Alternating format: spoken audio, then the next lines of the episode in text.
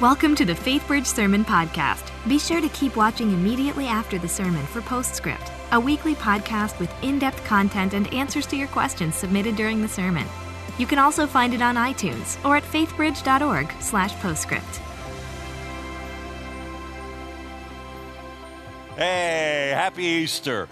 Glad that you are here, whether you're in Center East or Center West, up in the loft, at the Woodlands campus, online however it is that you're here, we're really glad. And wherever you are in your faith journey as well. Some of you are just starting out, some of you have been at it a long time, some of you in between. Welcome, welcome, welcome. So glad that you're here. So, we're going to go to a passage in the New Testament today in the book of Luke, Matthew, Mark, Luke. It's the third book in the New Testament. Why don't you turn in your Bible to Luke chapter 24? And if you don't have a Bible, just raise your hand. Our ushers are coming down in all the rooms right now. They'll let you borrow one. If you need one because you don't don't own one, you just keep it. It's our gift to you.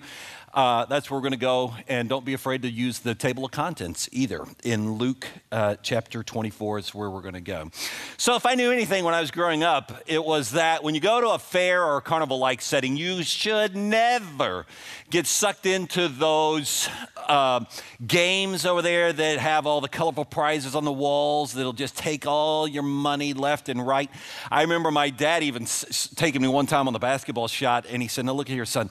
Do you see how that, that's not regulation height? That's probably 11 feet, 11 and a half feet. They got this net, it throws your dimensions all off. And, and see how the rim, it, see, they bang it in, they, they hammer it in. I don't even think you could probably fit a regulation ball through that hoop, right? So I stayed clear all that nonsense until several years ago when I took my family to the rodeo. After traipsing what seemed like two or three miles, we come over the hill, and my uh, older son, who was then about eight, his name's Wesley, he spotted the basketball shot. And he said, Dad, could, could I please go and shoot the, you know, I'm kind of good at shooting baskets. And I said, now, son, you know, the thing about it is they bang it all in. And You, you can't, it doesn't work. And Suzanne whispers to me, just let them learn the hard way. Just go ahead. So we get up and we stand in line watching people lose their money hand over fist. And finally it's our turn and I hand the money to the man gives the ball to Wesley. Wesley bounces it a time or two and focuses and then heaves it up with all his might and swish right through the hoop it went. Everybody started cheering. I was flabbergasted. Next thing I knew, I'm carrying this oversized bear as big as my boys around with me, and we had just gotten there, still had a whole day to go. So the next year, we got back and we went up to the deal, and I figured I'm going to let him go ahead and try this again because he needs to learn the hard way. You, you, know, lightning doesn't strike twice, and you really can't do this, and that's just luck and beginner's luck and all that kind of stuff. And so we wait in line, we get up, and, and I pay the money, and he takes the ball and he shoots it, and shazam, right in. I'm carrying another one of these beasts around with me, and I said to Suzanne, We really should have come here last. Why do you keep doing this to myself? The third year, we go back, and by this point, my younger son, his name's William, he says, Dad, now I'm old enough. I want to take a turn. And I said, You know, son, you've, you've heard me tell you, you, you, you know, you can't do this. and It doesn't work. They bang the rims, and, you know, and so we get in line, and we work our way up. My buying the deal, and he gets the ball and shoots it right through. Swish. Well, at this point, I was inclined to ask the guy, Do you not bang the rims up anymore like you're supposed to? You know, and, and so suffice it to say, over the years, uh, my doctrine on uh, this has had to change. What I used to think was absolutely impossible, I now know is possible because I've seen it happen three times with my own eyes. I think that's something of what was happening that very first Easter Sunday morning. Several days after Christ had been uh, gruesomely crucified on the cross, uh, dead, buried, few people had gone off to the tomb, had come running back and saying things like, He's alive. We talked to him. We saw an angel. All this kind of stuff was, was, I'm sure the buzz on the street was starting to get cranked up and people were getting excited. But there was one guy, he was skeptical to the end. He was like, nah. I know what happens when you die. You stay dead. You don't come back when you're dead. His name was Cleo. I picture Cleo just sort of packing his bags up to go on home from Jerusalem um, to his little village called Emmaus, even as he was listening to the people talking about that. Bible says he was uh, accompanied by another person. We don't know who that person was. Some think maybe it was Luke who writes this account that we're going to read because there's a lot of detail. Maybe he was the person. He's like, I, am actually just being humble, not re- writing my name in there. Some people think, no, maybe it was Cleo's wife, Mrs. Cleopas. Maybe it was she as they walked along, it was the two of them. We don't know exactly who it was, but it doesn't really matter. What we know is as they, as they were walking, they were dejected, they were sad, they were grieving, they were hopeless, all those things you feel at the end. And they were especially uh, discombobulated because they'd been following this guy now for three years. And they had thought, he's the Redeemer, he's the Savior, he's the Messiah.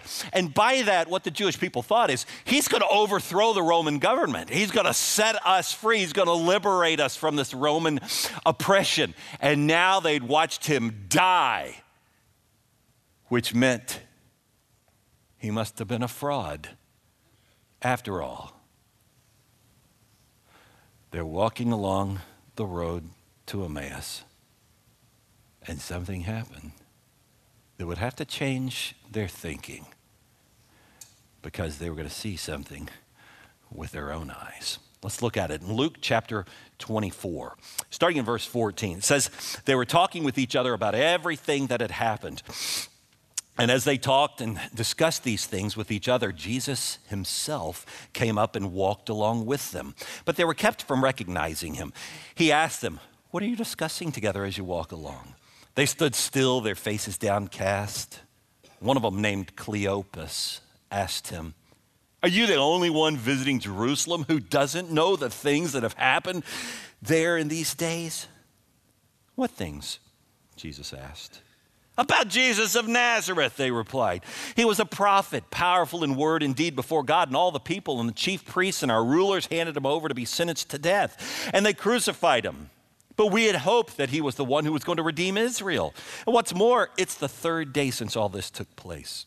In addition, some of our women amazed us. They went to the tomb early this morning but they didn't find his body. They came back and told us that they had seen a vision of angels who said he was alive. And then some of our other companions went to the tomb and they found it just as the woman had said, but they didn't see Jesus. He said to them, How foolish you are. How slow to believe all that the prophets have spoken. Did not the Messiah have to suffer these things and then enter to his glory? And beginning with Moses and all the prophets, he explained to them what was said in all the scriptures concerning himself. As they approached the village to which they were going, Jesus continued on as, he was, as if he was going further. But they urged him strongly, Stay with us, for it's nearly evening. The day's nearly over. So he went in to stay with them. And when he was at the table, he took bread and gave thanks and broke it and began to give it to them. And then their eyes were opened and they recognized him and he disappeared from their sight. And they asked each other, Were not our hearts burning within us while he talked to us on the road and opened up the scriptures to us? And they got up and they returned. It was to Jerusalem. And there they found the eleven and those with them assembled together. And they saying, It's true, the Lord has risen and has appeared to Simon. And then the two told what had happened on the way and how Jesus was recognized by them when he broke the bread. I love how Jesus just steps up alongside these two, just walks with them, helping them, listening to them as they're processing aloud. He doesn't even get mad when Cleo says, Are you not the only one who understands what's good? You, how are you so out of it? They just can't recognize his resurrected, but his resurrection body yet. Which, incidentally, I'll talk some about the resurrection body on the postscript if you want to go a little further with that. Here in our time, what I want to do is I want to notice three things and point out three things to us that took place in this account that opened up hope for these two on that very first Easter. Because I believe the Lord would like to open up hope to us and to many of us using those three things even today. Let's look at them. First, First thing he did is he opened up their minds to the truth. After listening for a while, Jesus basically, basically says, You clueless people. Don't you remember what the scriptures said about your Savior? And knowing they still had about a two hour walk to get to Emmaus, Jesus holds forth and starts doing Bible study with them right there.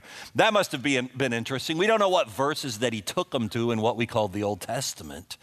But I have to imagine he went to verses like Isaiah 53 or Deuteronomy 18, 16 or Psalm 18 or, or, or Psalm 16 or 22 verses that talked about how the Messiah was going to be a suffering servant, like a sheep led to the slaughter, hands and feet pierced, hanged on a tree, taken down before sunset, abandoned to the grave. Verses that had been written hundreds of years earlier. But I bet he also asked them somewhere along the way. But didn't that Messiah say something to you all about rising? On the third day? I have to think he surely told them that.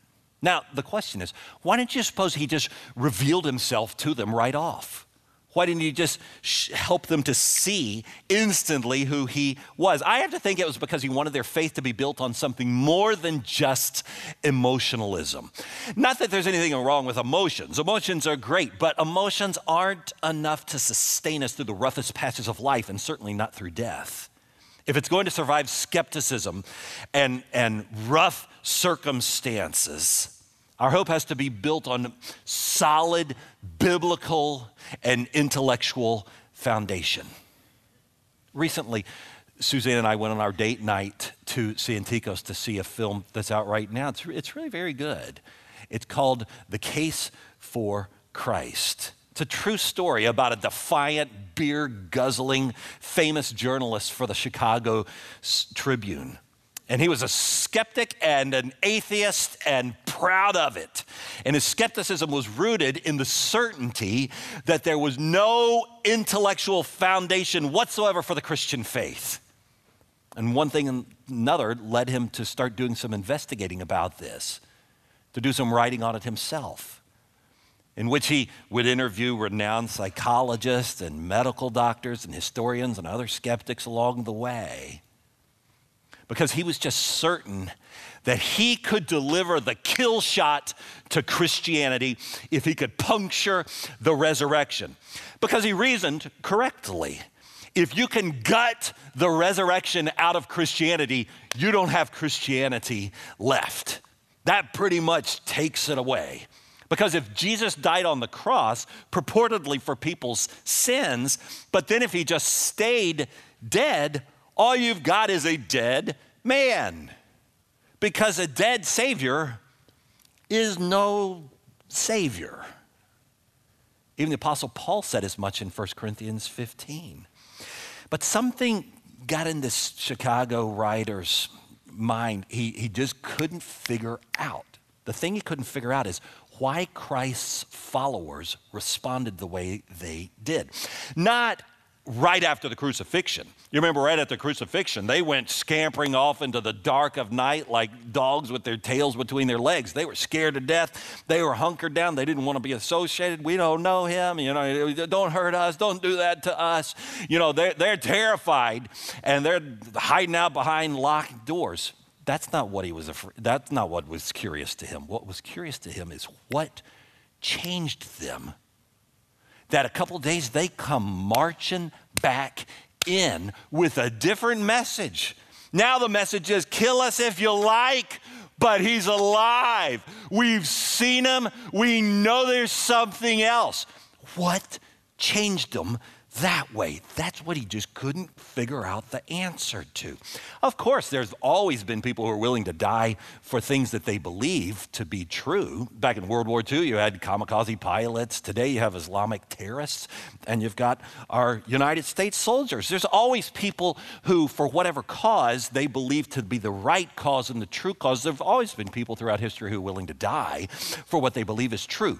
But who would ever die willingly for something, and painfully at that, many of these Christians were going to die by crucifixion. They'd get beheaded, they'd be fed to the lions in the Roman Colosseum.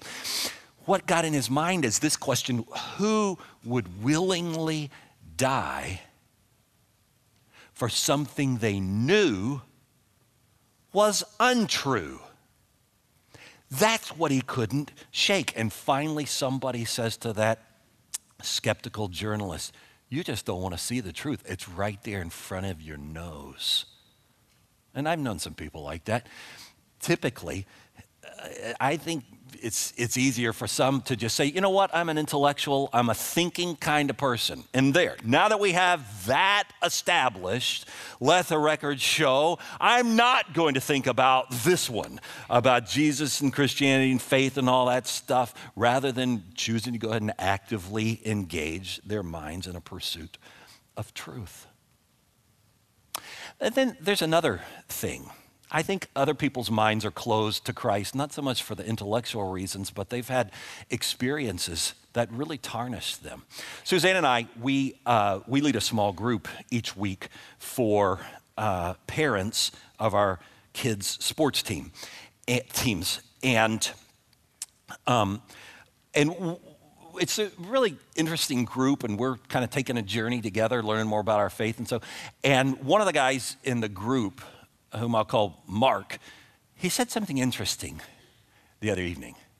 He, he said, You know, I, and Mark would be the first to say, I'm not really much of a God, Jesus, church, Bible kind of, you know, guy, right? And he said, you know, but when I was growing up, we, we went to church. We went to church all the time. As a matter of fact, I, I was even an acolyte. Really? I didn't know that. He said, yeah. He said, but you know, something happened along the way. I, I, was close enough in that I saw what was going on with some of those leaders. I saw who they really were and the hypocrisy with which they were living. I could tell you stories about how they yelled at me and called terrible names to me. And, and, and, and somewhere along the way, it just kind of snapped inside of me. And I just said, you know what? If this is what being a Christian is about, then I don't have a dang thing to do with it. And I tell you Mark's story because I just have a sneaking suspicion that there's any number of people here today, and you've perhaps had the very same sort of experience. My plea to you would be this open your mind to the possibility that maybe you never did read, re- meet the real Jesus, but maybe you just met some bad replicas along the way. So Jesus comes along, and the first thing that's going to be opened up is, is their minds. Second opening that we see in this passage, they're going to open up their home to Jesus. They've been walking along this long road, and finally they get there, and Jesus acts like, hey, I'm just going to go on. And they're like, no, no, no, really, come. No, I'm going, no, really. It's like it's getting dark. It's not safe. You know, you need to come on, stay with us. You know, you're giving us a good Bible study anyhow. And so some ask, well, do you think Jesus, if they hadn't said that, do you think Jesus had kept on going? I think the answer is absolutely. Of course he would. You know why? Because Jesus always waits for us to open up the door to him. Here again, I think many people have a mistaken understanding about the Lord. They, they kind of picture him more like the guards on that airplane that we've seen on the footage of the news this past week, who are just looking for an opportunity to storm on, grab you by the wrist, drag you down, throw you overboard. And though there are some passages in the Bible that would give us an indication of that, that would never happen prior to many opportunities being given to an individual to open up their heart first to the Lord, to say, I, I actually want you to come in and stay with me. Remember what Jesus said in, in uh, Revelation 3 to those Christians in Laodicea. He says, Here I am. I'm standing at the door and I'm knocking. If anybody hears my voice and opens the door, I'll come in and eat with that person and, um, and, they'll, and they with me.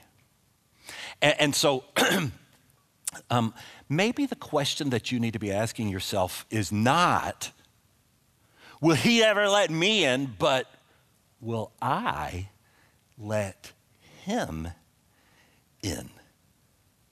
Maybe you need to flip it around, you know? like my friend Rob Price did. Some years ago, he tells the story of, of how when he was a young man, um, he, he was the son of a pastor, but he really had no interest in spiritual things. He was pretty closed up to all that. And uh, definitely an academic sort of, uh, of his, uh, his uh, himself. He went to Stanford for his undergrad work, and then he enrolled at Yale for his PhD. He says when he was at Yale, one cold, bitterly cold evening in Connecticut, he just decided to take a Bible and he began to read it and to hear him tell the story. It's a very powerful experience. He was reading the Bible and he got to Matthew 22, the part where Jesus says, I'm not the God of the dead, but of the living. And all of a sudden, it all came clear.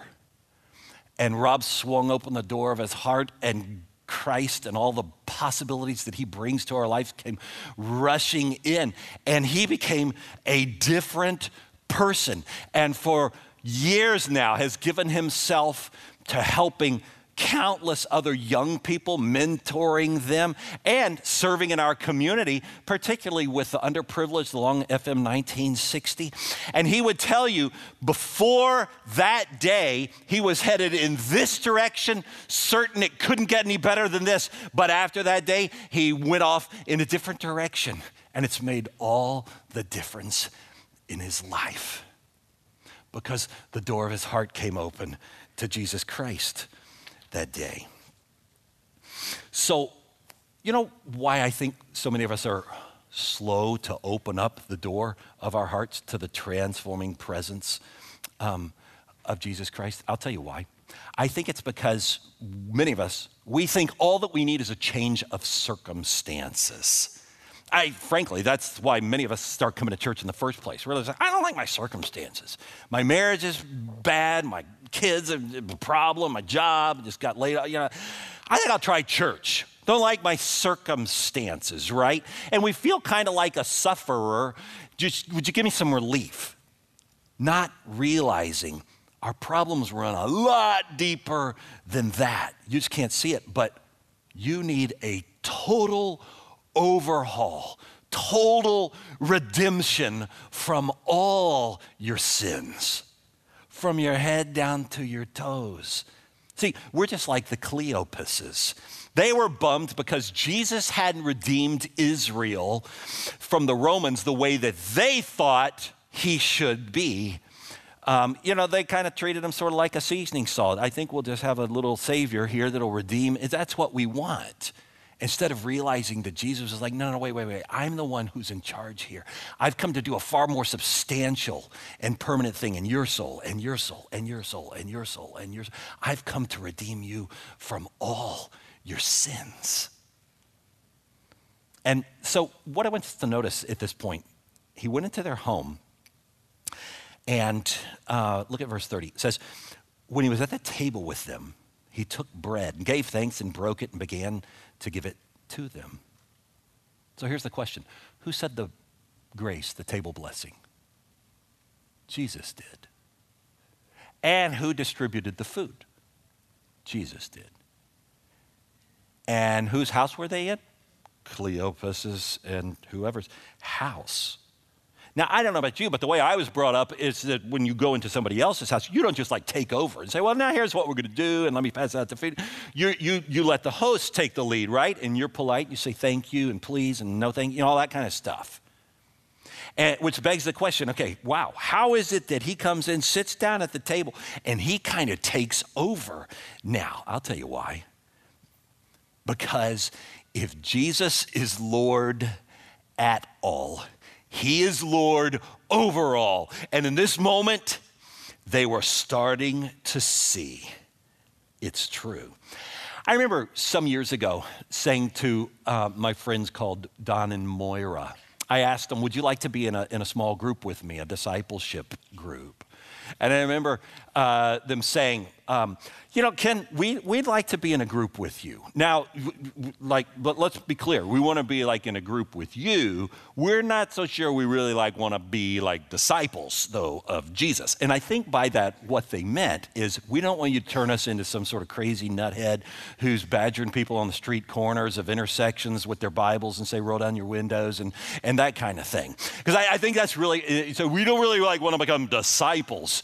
And I remember just thinking uh, as they said that, I'm like, okay, well, then why don't we just be in a group together, you know, and, and we'll just start there. And so we began to do some Bible study together every week for several years. And over the years, the doors of their heart have swung open to Jesus Christ. And all of His Holy Spirit and the power of it has come in.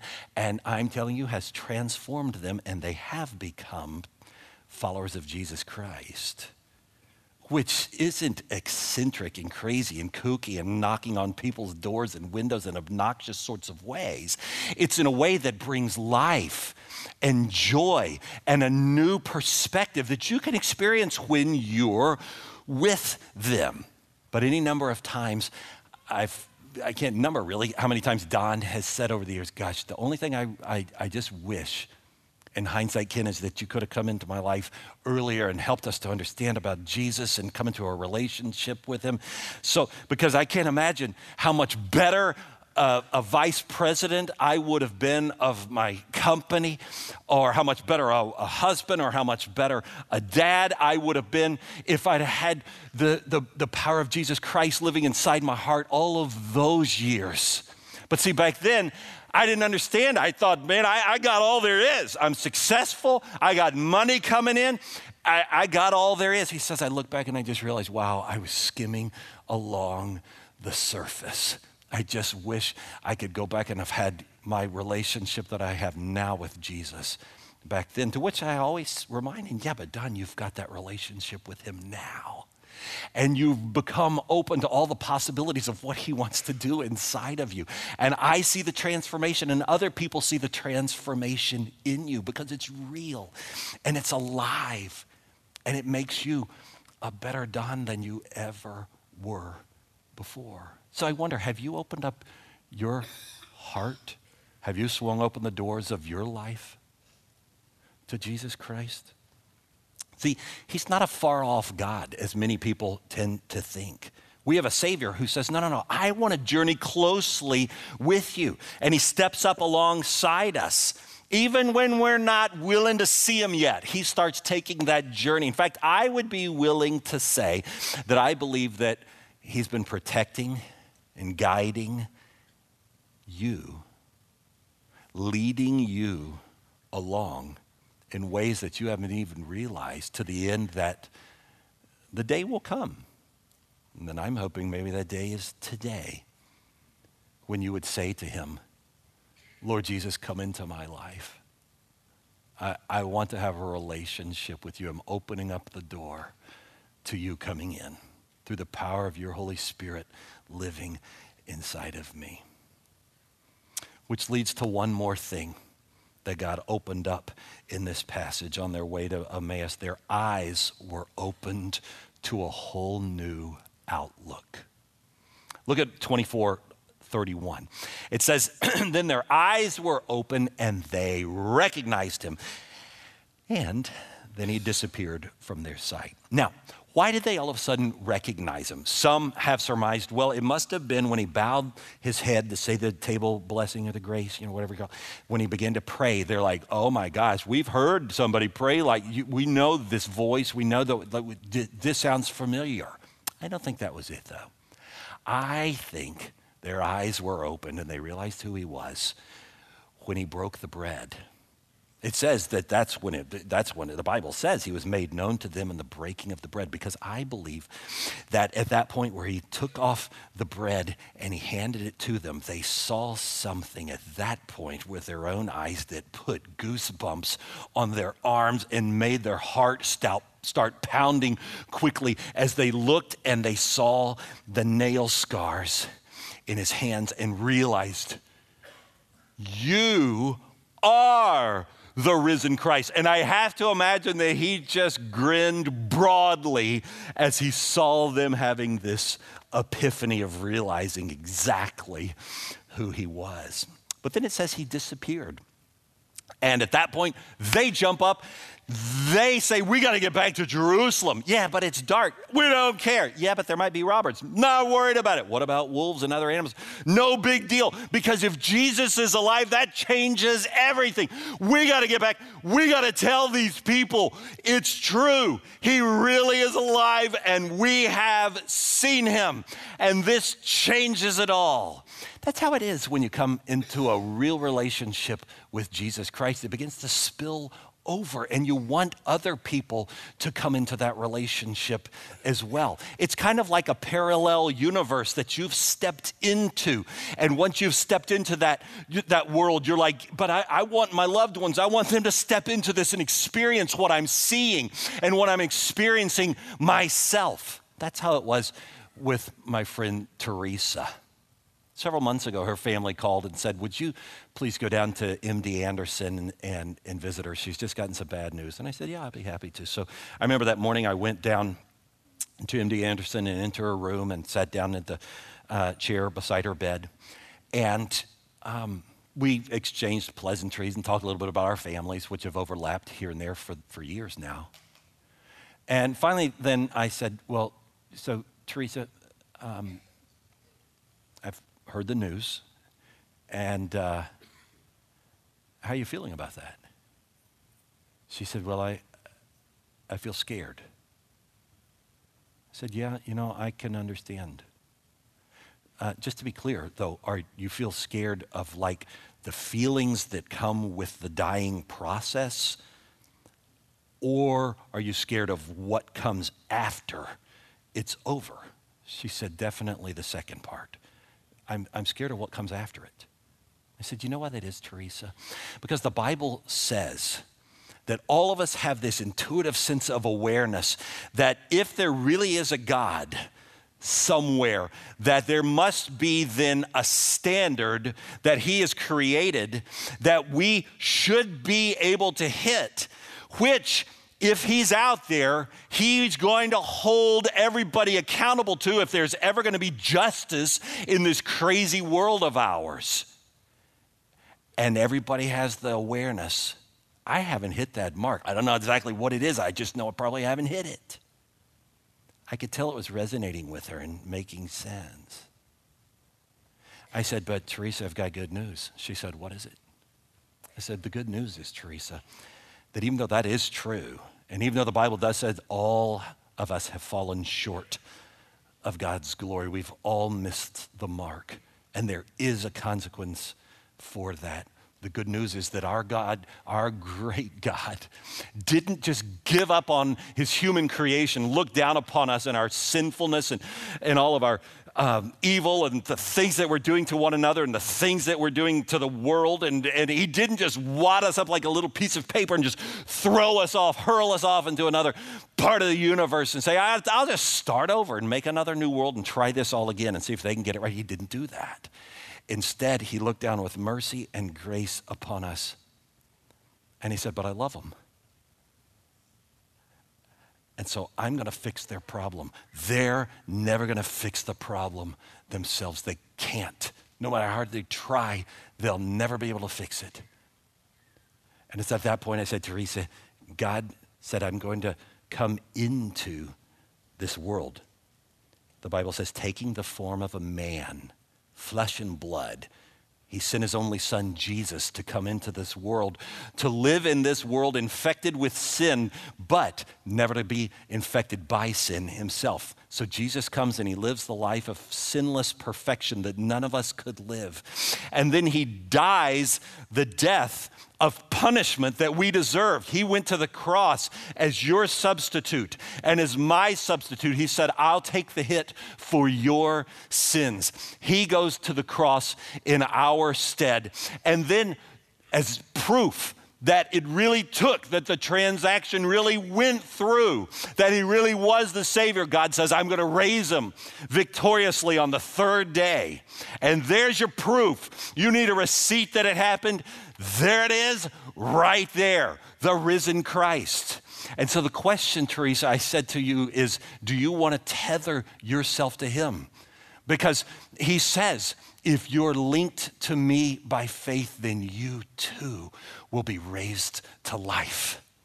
Would you like to have that assurance and know that peace that surpasses all understanding that guards our hearts and minds in Christ Jesus? She said, I would, but how do you do that? I said, Well, you know, Romans 10 9 says, if you confess with your mouth that Jesus is Lord and believe in your heart that God raised him from the dead, then you will be saved. So why don't we just talk to him about it? Right now. And we prayed. And I remember when we said amen, looking up at her and just seeing the most tranquil, peaceful sparkle in her eyes as she said two words to me. With all the tranquility in the world, she looked at me and she said, I believe. I said, I can see that you do. Because she looked different than she did when I'd come in an hour earlier. Now, to be clear, nothing had changed about her circumstances. We were still at MD Anderson Hospital. She still had the bad news. She was still lying in that hospital bed. But everything about her was different. Why? Because this parallel universe, this kingdom of heaven, she had stepped in at that point. The interesting thing about it is, several days later, then I get a text saying from her family saying, Teresa'd like you to come over and talk again. And so I went back over, and, and this time she had loved ones who were there. And so we talked a little while, and we all sat down, and, and she said, Well, Pastor Ken, the reason I wanted you to come back over is because um, ever since you came and saw me the other day, and you told me that whole thing about God and about Jesus and about the cross and about forgiveness, it, it had never been explained to me that way my whole life. And that just made all the sense in the world. And ever since you left, I have felt so peaceful. And I just wanted you to, would you just like tell that whole story again? Because I want them to hear it as well. And so, in a roundabout way, she was doing exactly what the two in Emmaus were doing. They're like, we have got to get back. We got to tell this good news because this changes everything. And see what you have to realize, friends, we are not a people who are built upon some ushy, mushy kind of psycho babble, some sort of feelings that rise and fall. No, no, no. We're built upon an event that happened in history the day that our guy beat death. And that changed everything. So my question is you to you is have you stepped into that world yet? Have you come to know him as your Lord and as the savior of your life yet? Because I guarantee you, if you'll just say yes, opening your mind, opening the door of your heart to Him, and opening your eyes that you might see Him, I can guarantee you this. Your circumstances, they may very well not change, but everything will be different.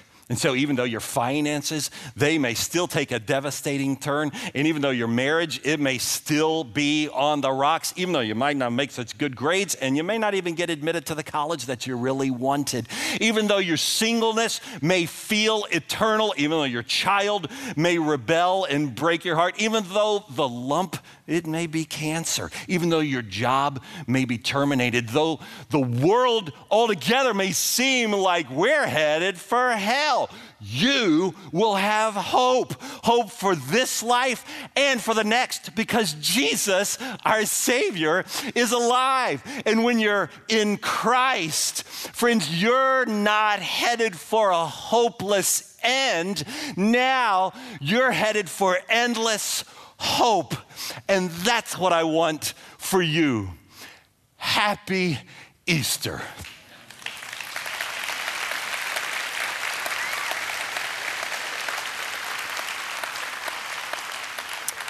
Let's pray together. Lord, thank you for the love that you have for us, the patience that you demonstrate to us, the ways that you walk with us, even when we're not quite ready to look at you or see you. You take that journey with us, and then the day comes, and our eyes are open. The door of our heart is open, our minds are opened. And it really does change everything. My prayer, Lord, is that every person hearing my voice right now would do that. If they've not done that already, that even right now in the quietness of this moment, that they'd just say, Yes, Jesus. Yes, I want you to come into my life. Yes, I want you to be my Savior. Won't you come in, forgive me of my sins? I need a total redemption, not just a little band aid on my circumstances. I need a total change of heart. I need you to come in and do spring cleaning and overhaul my life. I need you, I want you to come in and transform me, Lord Jesus. And then some of you, you say, you know, I, I have prayed a prayer like that before, but I've gotten away from that. And today was good, Pastor Ken, because I needed to be, I just needed to kind of have a little front end alignment. I need to get back to this because I know the truth. And so, even in this quiet moment, perhaps if you're in that category, that grouping of people, why don't you just right now say, uh, Lord, I, I, I'm back. Thank you for being patient with me and for gracefully leading me back. Now, journey with me and lead me forth as I let you really be the leader and the Lord of my life. And others of you here, you say, you know, uh, this is definitely thought provoking. I don't know that I'm quite ready to sort of step over a line or say I'm in, but I'm definitely open to exploring these possibilities. My encouragement to you would be just even now in the quietness of this moment, just pray, God, if you really are real, if you really are out there, would you give me some more confirmation of it? Build upon what I've heard even today. I pray, Lord, that you would help such people to, to go for some of the resources, the good literature, the books that are written that thinking people have spent a lot of time plowing through, several of which are at our resource center even today. God wants you to give them resources or put them in community where they can actually talk it out with some other people who've been on the journey a little bit longer. And so, Lord, my prayer is that nobody would leave here with a stagnant soul. Maybe that's the way we came in. But that we all might leave with souls that are being resurrected by you, Jesus. Amen. Welcome to Postscript. Here we hope to answer your questions and help you dig deeper into the messages and sermons at FaithBridge by talking with the teacher of the day.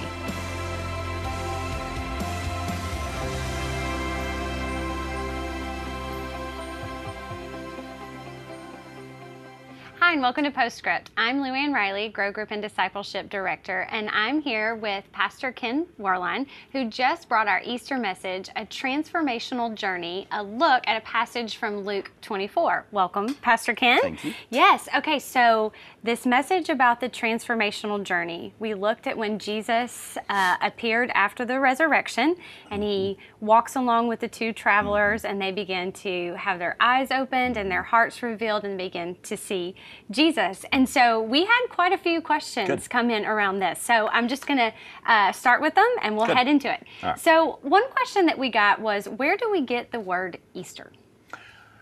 Okay, that is a good question, but probably not going to come out of uh, biblical text. It's kind of like the word Christmas. It's one of these words that has been incorporated into the faith along the way to describe an event that did happen in history that we're celebrating. But you can Google the word Easter and probably get uh, a dozen different etymologies. And so I would encourage the questioner to do a little reading about it, and it's kind of interesting, but move past the word to the event. And that's the resurrection. Okay, interesting. Didn't know that. Uh, the other question that came in is why do some Christians celebrate the Passover? Is it the Seder or the Seder? Seder. Seder, the Yeah. Passover Seder, and some do not. Well, um, let me say this first. It's a meaningful thing for any Christian who chooses to do it. Um, it's kind of like taking a tour to the Holy Land, um, which once you go, you're like, wow, that has just enriched my faith all the more because now I know what it looks like. And when you read about Jesus went there, I know what that looks like. I've stood right there. And, um, and so I think uh, the meaningfulness comes for that Last Supper mm-hmm. that we celebrate on Maundy, Thursday, to go back and to sort of put our mind into the place of, okay, this is the, the, the celebration that he was having with the disciples um, to go through that, uh, uh, uh, especially with a messianic Jew mm-hmm. or a Christian or a fulfilled Jew or completed Jew um, who has been steeped in the traditionalism of Judaism, but also can incorporate the um, the it's almost clear as a bell wow, how could you not see mm-hmm. this symbolize this and this symbolize yeah. this? And as he goes through the meal. Um, so I recommend it. Yeah. Um, yeah, that's great. Yeah. Um, so speaking of Old Testament, yeah. and uh, the question came around that says, uh, what scriptures were they studying at the time? The two tra- travelers and Jesus. Yeah, well, like I said, we, we, he doesn't give us the verses. Mm-hmm I guided us to a few uh, in Isaiah and Psalms, Deuteronomy um, 18, which might have been the scriptures that he was using. What we know is that the scriptures were at that point just the Old Testament, what we call the Old Testament. That's all that there was. Because um, the New Testament, this was happening, it hadn't been written yet. So it was. Uh, it says, you know, he took them to the prophets and, and the law and kind of guided them through. So uh, we have to imagine that he was pulling out some of those texts, like I tried to do, that would have very easily uh, served as signposts for them mm-hmm. to say, oh, so that's what, okay, we were, we did see this come to fulfillment. And, and so. Wouldn't you love to have been part of that? Yeah, of course. That'd be a good Bible study. I'm part of that study. Yeah. Okay, so uh, talking about Cleophas. Yeah. This question came in that said, Wouldn't Cleophas have been Jesus' uncle? Based on John 19:25, that says, Now there stood by the cross of Jesus his mother, his mother's sister Mary, the wife of Cleophas. Makes the encounter even more miraculous since it was his family that didn't recognize him and invited him into their home. Sure. Yeah, and that very well could have been. In fact, um, the late uh, pastor from the 10th Presbyterian Church in Philadelphia, James Montgomery Boice, is the one who uh, wrote a piece years ago that I found compelling. That's why I mentioned it. That some think it was Cleopas's wife that was traveling along, and that's the reference. Some uh, say, but wait, wait, wait, that's a different spelling. Well, yes, but scholars point out spellings that are different by a little squiggle or a little letter in English, that is an incidental or a secondary uh, of secondary importance, not a, a, critical factor. So it very well could have been family, which does make it all the more, it's like, wow. So the resurrection body you couldn't uh, recognize. If it wasn't, uh, and that's a different Cleopas than this Cleopas, then, um, well, wow nonetheless. Yeah. Um, that there he was. Okay, um, so you you kind of teased us and mentioned a little bit in the sermon, uh, but the question came in that says, "Okay, we'll take the bait, we'll bite." Why couldn't they recognize Jesus' resurrected body until he broke the bread? The bread, yeah. Well, this is an interesting thing. You see in these appearances uh, in the resurrection, I think there's 11 of them in the New Testament, if you add them all up in the Gospels. Um, it was a, a, it was predictable that people couldn't recognize him.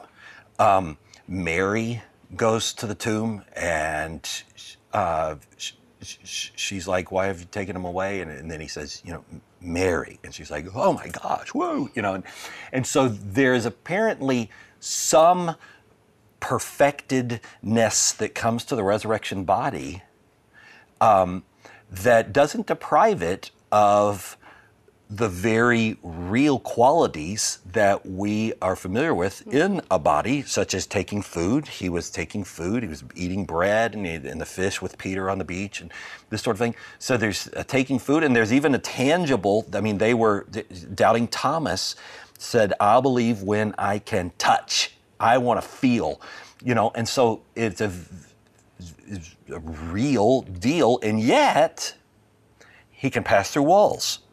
Um, and the passage that we were in in Luke continues as they run back to Jerusalem and they get to the 11 and the others, and they're there and they're saying he's alive. And then, whoop, Jesus appears there and comes through the locked doors. And they're like, whoa, you know, and, and, um, and he's telling them, no, I'm really here. And, and so there is this quality to the resurrected body that makes it similar but different. different. And that's as much as the Lord saw fit to let us see. I guess to to give us sufficient assurance and hope for what lies before us, um, but to leave us with sufficient anticipation until we get there and experience it ourselves. When we get our own resurrection body, we are in Christ. Yeah, we can maybe go through doors. And I guess so. um, okay, so uh, back to uh, just some basic questions around the resurrection, mm-hmm. uh, since we we focused on that sure. today. How do we know that God actually rose? Yeah. Well, you you have. Uh, um, philosophers refer to a a mistake that is makeable and a mistake that is not a makeable mistake. If he had only appeared to two people, four people, one here, one there, and that's it, that might fall in the category of okay, maybe those people were just wishful thinking and that was a makeable mistake. But then you get to 1 Corinthians where it says, and then he appeared to 500. Okay, now that is a not a makeable mistake. That's an unmakeable mistake. Um, and so, uh, what philosophers call reductio ad absurdum, that that leads to an absurdity to to say that these people just were all uh, having these thoughts going along mm-hmm. in their mind. And so, um, I think our evidence comes through these witnesses that attested to it, and more importantly, then would go and die for it. Mm-hmm. Because remember, the big question um, that's raised in that film I mentioned, The Case for Christ, um, isn't why did they scamper off terrified? That makes total sense. But why did they come back and even say he's alive when it meant we're going to mm-hmm. kill you for your faith? What thinking person chooses to die for what they know, it's not true. We just made it up. Pain has a way of flushing out the truth.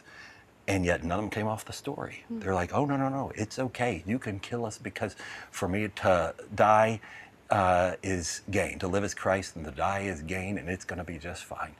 And they would even bless the people who were going to kill them and, and forgive them and feed them food before they killed them. And, you know, it's like, okay, you must have seen something that really was transformational. Hmm. So, Jesus went to the cross and died for our sins. Mm-hmm. And so, when you say God died for our sins, what does this logically mean? That we no longer go to hell or that our sins don't matter? Uh, well, let's break that's a good question. Let's break it down. Um, if the questioner is asking, like, we, humanity, every, seven billion people or whatever, no longer go to hell, no, that's not what it means.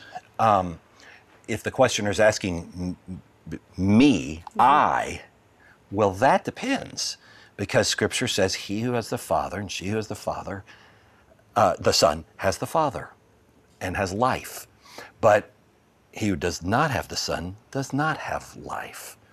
And so the question that I would ask the questioner is okay, let's back up and ask, first of all, do you have Christ? Because if you do, then the answer to your question is yes, your sins, past, present, and future, and that's the mystery of it, have been forgiven. Um, if you don't have Christ, then don't think about 7 billion people around the world. Let's get this dealt with first. What about your soul? Because that's the only soul that you can um, uh, control. Have you opened your soul up to the transforming power of Jesus Christ? Have you appropriated him into your life as your Savior yet? And taken up his indwelling spirit inside of you yet? Because that's um, where we've got to start. And so you talk about meeting Jesus and letting him in, mm-hmm. but what does it mean to let him in? What changes? Like your outlook on life, mm-hmm. or because you can get drunk and your outlook outlook changes. Sure. What what does it mean? Or you get sleepy and your outlook and, changes, and you get groggy and irritable, and your outlook changes. What what does it mean? Yeah. What are we letting in? Yeah, what we're letting in is His presence through the power of His Holy Spirit, who says, "I want to come into you and fill you up with my power." And so that word in the New Testament that we translate dynamite, that dunamis, that raised Christ from the dead, he says that same power can raise you to life. And that's what I want to bring into you through uh, my Holy Spirit coming in and filling you up. And so that's what we're letting in to um, transform us. Now, to be certain, you can still get drunk and you can still be groggy and tired and irritable. Um, but there is something objectively different about the person who really has said, Lord Jesus, I'm asking you to come into my life, to be Lord of my life, to transform me. That even in our uh, tiredest moments, we can access, don't know that sometimes we'll choose to, but we can access and say, even in my fatigue, Lord, I need your supernatural strength to give me patience with mm. my spouse or with my children or with this irritable person at work and, and let your grace flow through me. One of the things I remember one of my heroes of the faith saying is, I just want to be, I want my body to be like a suit of clothing for the Holy Spirit to live inside mm. of. And I think that's a good word picture. Just saying, Lord, I'm asking you now to come in and I'll just be the suit of clothing. Or, like the country song says, I'll let you take over the steering wheel. Or any number of songs have been written, metaphors of the whole concept of letting Christ have control of our lives. But um, it's something that ultimately you can stand outside of, I would say to the questioner, and look from the outside in and wonder about, but then finally, you have to decide am I going to step into this? Mm. Because it's only in stepping in that you can experience like, oh, that's what you were talking about mm-hmm. when a person steps into that. So you made a statement. You said if you gut the resurrection mm-hmm. out of mm-hmm. Christianity, then you don't have much left. Sure. Why? Why must the resurrection completely define Christianity? So it separates it from other religions, uh, but why is resurrecting from death to spend eternity with God the most important thing? Shouldn't our primary importance be on bettering the world or treating other people as Jesus did? Uh, should we act like it's just merely a reward? Uh, or because Jesus gave us this perfect example to love people, and if you love God, you'll love them. Why do the teachings have to hinge on the teacher rising from sure. the dead? Well, um, if you just want a religion with some platitudes, uh, you know, and some. Uh, you know, little pithy sayings like, you know, spring comes after winter and every cloud has a silver lining and, and these sorts of things. Well, that's what you get if you take the resurrection out of Christianity. Um, all you'll get is just another moralistic religion. Um, because in the final analysis, that's what every religion is. It's like you need to, our religion says you got to pray facing this direction five times a day. This is how we do it. Get in line. Okay, I'll get in line. You know, and, and, um, or we believe in doing this. And if you don't do that, then you're not one of us. And it's all about what you do. Um, it's all about um, your uh, behavior and your, um, your, you know, these actions that you're doing to stay in. Christianity is originating from a totally different place, a place where we're saying, no, no, no, no. We're going to do some great things and we're going to serve other people, yes, and we're going to care for the poor, yes, and we're going to push the darkness of the world back and help, uh, uh, you know, take care of our uh, nature and all this stuff that God's given to us, yes, but it's originating from an altogether different place than just every other religion lined up side by side. Ours is being re- uh, derived from this place of life, of resurrection, of newness, because of what happened on that first Easter. That our guy beat death. And that's what changes everything and then makes us be people who aren't saying, okay, I guess I better get up and go save the planet again another day and do some more good things. Why? Well, just because that's what you're supposed to do. No, to now I have this transforming relationship with Jesus. I get to go into the world and change the world and help people and, and better the world and these sorts of things. Why? Because I've got the source of life inside I of mean, me. I think about these things that we do our heart and our flesh like without jesus inside of us it's hard to love people and sure. serve people and do the things we do and so with that yeah. source of life inside us mm-hmm. we're able to do these things yeah. and uh, we talked about today so much about your eyes being open and your heart being open. And I just pray that many were today and many more will. So thank you for your message. It sure. was great. And thank you for joining us here for Postscript. We'll see you back next week. Thanks for joining us for Postscript. Help us keep the podcast interactive by submitting your questions during the morning services. Learn more at faithbridge.org/postscript.